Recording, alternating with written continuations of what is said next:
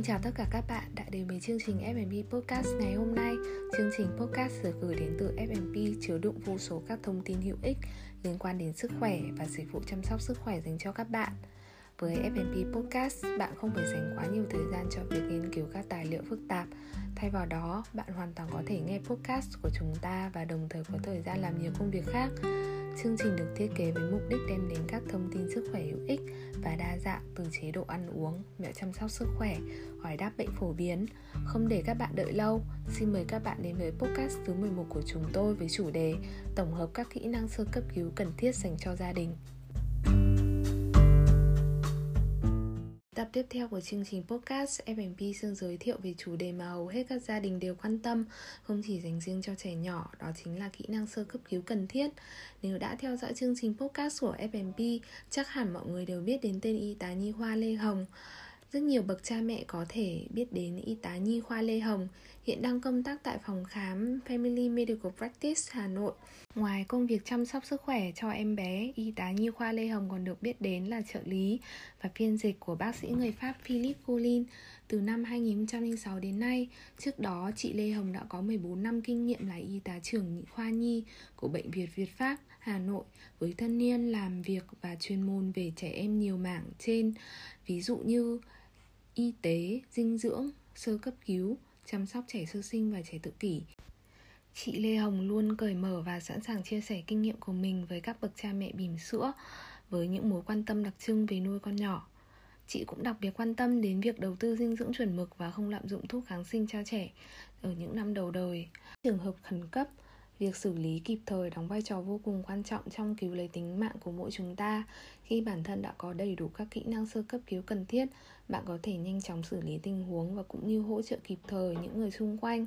Các kỹ năng sơ cấp cứu cơ bản này có thể giúp bạn vượt qua những trường hợp khẩn cấp, ít nhất là cho đến khi nhân viên y tế hỗ trợ cho bạn và những người thân trong gia đình bạn.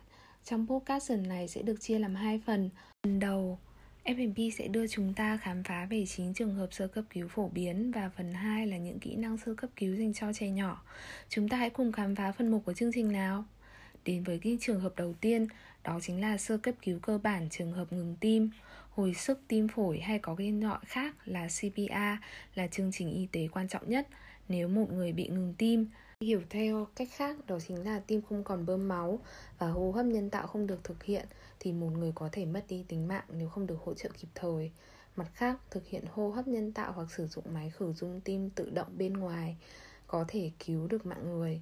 Bạn có thể bắt đầu bằng cách xem lại những điều cơ bản về CPR. Quy trình này đã thay đổi trong vài năm gần đây, vì vậy tốt nhất bạn nên tham gia khóa học hô hấp nhân tạo tại các trung tâm y tế vì sự an toàn của bản thân cũng như những người xung quanh. Không có gì thay thế cho một lớp thực hành. Đầu tiên chúng ta hãy tìm hiểu các bước cần thiết khi nghi ngờ người đang bị ngừng tim. Đầu tiên đó chính là hãy nhờ ai đó gọi điện ngay cho 115 hoặc cơ sở y tế gần nhất.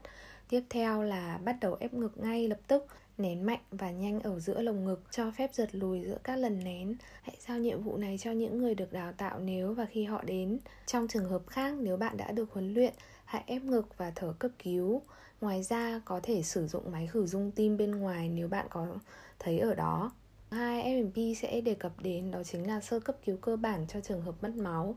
Bất kể mức độ nghiêm trọng như thế nào, hầu như tất cả các trường hợp chảy máu đều có thể kiểm soát được trường hợp chảy máu cấp độ nhẹ thường sẽ tự ngừng.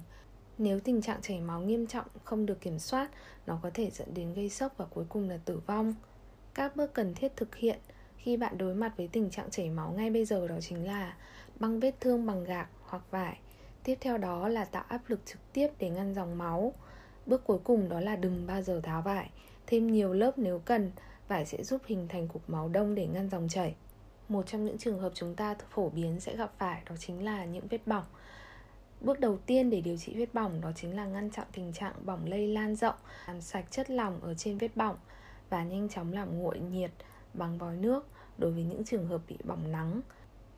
Cần vào chỗ dâm tránh tiếp xúc trực tiếp với ánh sáng mặt trời. Bất kể vết bỏng do nguyên nhân gì gây ra hoặc mức độ tồi tệ của chúng ra sao, việc dừng bỏng cho vết thương cần được thực hiện trước khi điều trị vết bỏng Mức độ nghiêm trọng của vết bỏng dựa trên độ sâu và kích thước. Đối với những vết bỏng nghiêm trọng, bạn có thể cần gặp bác sĩ hoặc gọi 115. Vậy chúng ta làm sao để có thể sơ cứu vết bỏng? Đầu tiên đó chính là xả vùng bỏng bằng nước mát trong vòng vài phút, tránh tuyệt đối không được sử dụng đá. Tiếp đến đắp một miếng gạc nhẹ, tuyệt đối không được bôi thuốc mỡ, bơ hoặc dầu bôi lên vết bỏng. Bạn có thể uống thuốc ibuprofen hoặc acetaminophen để giảm đau nếu cần. Không được làm vỡ bất kỳ mụn nước nào đã hình thành từ vết bỏng. Vậy đối với những vết bỏng đã bị rộp ra thì chúng ta phải xử lý như thế nào? Một vết phồng rộp có cần điều trị hay không vẫn là điều đang vô cùng gây tranh cãi. Nếu vết phồng rộp nhỏ, không bị vỡ và không đau lắm, tốt nhất là bạn nên để nó tự khỏi và che kín để tránh những sự tiếp xúc cọ sát và đè lên nó có thể khiến gây sưng và có thể tự vỡ ra. Nếu vết phồng rộp lớn hoặc gây đau, hãy làm theo các bước sau để xử lý các vết rộp và băng bó vết phồng rộp. Đầu tiên, dùng một chiếc kim đã được khử trùng và tạo những lỗ nhỏ ở rìa các vết phồng rộp. Bạn sẽ cần cố gắng ép chất lỏng ra, sau đó bôi thuốc mỡ kháng sinh. Và bước cuối cùng đó chính là che kín và bảo vệ vết thương để khỏi bị cọ sát và gây áp lực thêm. Tiếp theo, chúng ta sẽ đến với trường hợp thứ năm đó chính là trường hợp gãy xương. Tất cả các trường hợp chấn thương tứ chi cần được điều trị như gãy xương cho đến khi có thể chụp x-quang. Vậy chúng ta cần phải xử lý sơ cứu như thế nào khi nghi ngờ ai đó bị gãy xương? Đầu tiên chúng ta cần thực hiện các bước sau, đừng cố làm thẳng nó. Cố định chi bằng các cách ví dụ như là sử dụng nẹp hoặc đệm để giữ cho nó bất động. Chườm túi lạnh lên vết thương, tránh để đá trực tiếp lên da. Tiếp theo nâng cao đến điểm cực hạn. Và bước cuối cùng cho uống thuốc chống viêm như ibuprofen hoặc naproxen. Tiếp theo chúng ta sẽ đến với trường hợp mà hầu hết chúng ta sẽ vô tình dễ nhầm lẫn, đó chính là bong gân. Các triệu chứng của bong gân gần như là giống hệt đối với khi bạn bị gãy xương. Khi nghi ngờ, cách sơ cứu bong gân cũng giống như gãy xương, bất động chi, chườm lạnh, kê cao và dùng thuốc chống viêm. Hãy đến gặp bác sĩ để chẩn đoán và điều trị thêm. Đến với tình trạng thứ bảy, đó chính là chảy máu cam. Hầu hết chúng ta đã đều từng bị chảy máu cam mũi tại một thời điểm nào đó trong cuộc đời. Nó chỉ đơn giản có nghĩa là chảy máu từ bên trong mũi do chấn thương. Nguyên nhân lớn nhất của chảy máu mũi là do chấn thương. Vậy chúng ta cần xử lý chảy máu cam như thế nào? Đầu tiên hơi nghiêng người về phía trước không lùi lại véo mũi ngay dưới sống mũi đừng cố kéo mũi thấp xuống kiểm tra sau 5 phút để xem máu đã ngừng chảy hay chưa. Nếu không, hãy tiếp tục giữ và kiểm tra sau 10 phút nữa. Bạn cũng có thể chườm lạnh lên sống mũi khi đang giữ. Tiếp theo, chúng ta sẽ đến với kỹ năng sơ cấp cứu cơ bản dành cho người bị ong đốt. Vết đốt của ong có thể gây đau đớn khó chịu hoặc có thể gây chết người, tùy thuộc vào việc nạn nhân có bị dị ứng với nọc độc hay không. Sử dụng các mẹo sơ cứu vết ong đốt như sau lấy ngòi ra bằng bất kỳ cách nào bạn có thể để ngăn nọc độc lan truyền ra các phần khác của cơ thể. Nếu người đó bị dị ứng với ong đốt, hãy sử dụng EpiPen để ngăn ngừa sốc phản vệ hoặc gọi 115 nếu cần. Dùng túi chườm lạnh để giảm sưng tấy tại chỗ nhưng lưu ý không được để tê cóng. Tiếp đó hãy dùng thuốc histamine hay Benadryl để giảm sưng và ngứa. Hoặc bạn có thể dùng thử ibuprofen hoặc Tylenol để giảm đau theo dõi người bị ong đốt bằng các dấu hiệu từ phản vệ bao gồm phát ban, mẩn đỏ hoặc ngứa các vùng khác trên cơ thể và khó thở. Trường hợp cuối cùng đó chính là xử lý với vết đốt của sứa. Vấn đề rắc rối đối với sứa là chúng lẻn vào cơ thể nạn nhân. Những người bơi lội đang đi du ngoạn trong đại dương một phút và tiếp theo cảm thấy vết đốt của sứa. Thực hiện những bước sơ cấp cứu sau để tránh bị sứa đốt. Rửa sạch khu vực vết đốt bằng giấm trong ít nhất 30 phút nếu bạn không có sẵn giấm, hãy sử dụng hỗn hợp bột baking soda để thay thế, nhúng vào vùng bị ảnh hưởng vào nước nóng, độ nóng mà người bệnh có thể chịu được trong ít nhất 20 phút hoặc cho đến khi hết đau. Nếu không có nước nóng, hãy sử dụng túi trường nóng khô.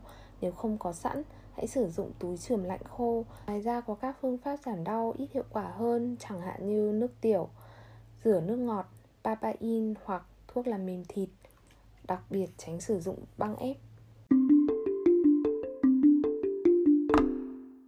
Chúng ta hãy tiếp tục đến phần 2 của chương trình. Y tá Lê Hồng không chỉ chia sẻ về kinh nghiệm sơ cấp cứu dành cho người lớn, mà đặc biệt những kỹ năng nhận biết để những dấu hiệu khẩn cấp dành cho trẻ nhỏ. Theo sức khỏe đời sống, cơ quan ngôn luận của Bộ Y tế, với trẻ nhỏ, bánh trái, thạch rau câu, kẹo mút, kẹo dẻo là những món ăn yêu thích và thường xuyên có sẵn trong nhà. Tuy nhiên các gia đình cần hết sức chú ý Nếu không trẻ sẽ bị dễ hóc, sặc. Khi chúng ăn những thứ này Hóc dị vật đường thở là một trong những tai nạn nguy hiểm nhất đối với trẻ em. Chỉ một sơ suất nhỏ, bé không may hóc sẽ rất nguy hiểm. Thông thường, khi thức ăn chạm vào gốc lưỡi thì đường thở đóng lại Thức ăn sẽ qua thực quản xuống dạ dày. Tuy nhiên nếu thức ăn xuống quá nhanh khi đường thở vẫn mở Thì sẽ trôi xuống và làm tắc đường thở. Ở trẻ em, phản xạ đóng mở đường thở và đường tiêu hóa chưa được tốt như người lớn. Việc hóc dị vật đường thở hay xảy ra Tai nạn hóc đường thở có thể khiến trẻ tử vong trong tích tắc. Các dấu hiệu dễ nhận biết nhất đó chính là ho, ho không có tiếng, mặt đỏ tím tái, khó thở hoặc thở khó khè hoặc ngừng thở. Khi trẻ bị hóc, phụ huynh cần tuyệt đối bình tĩnh và không làm hoảng hốt vì khi đó trẻ thường cố nuốt dị vật xuống, phải thực hiện động tác sơ cứu ngay.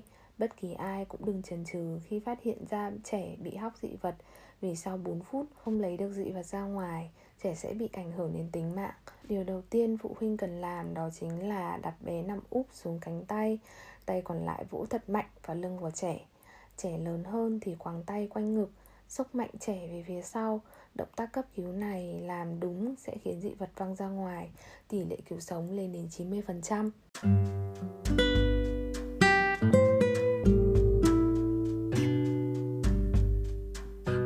Chương trình podcast hôm nay của FMP đã gần đến hồi kết.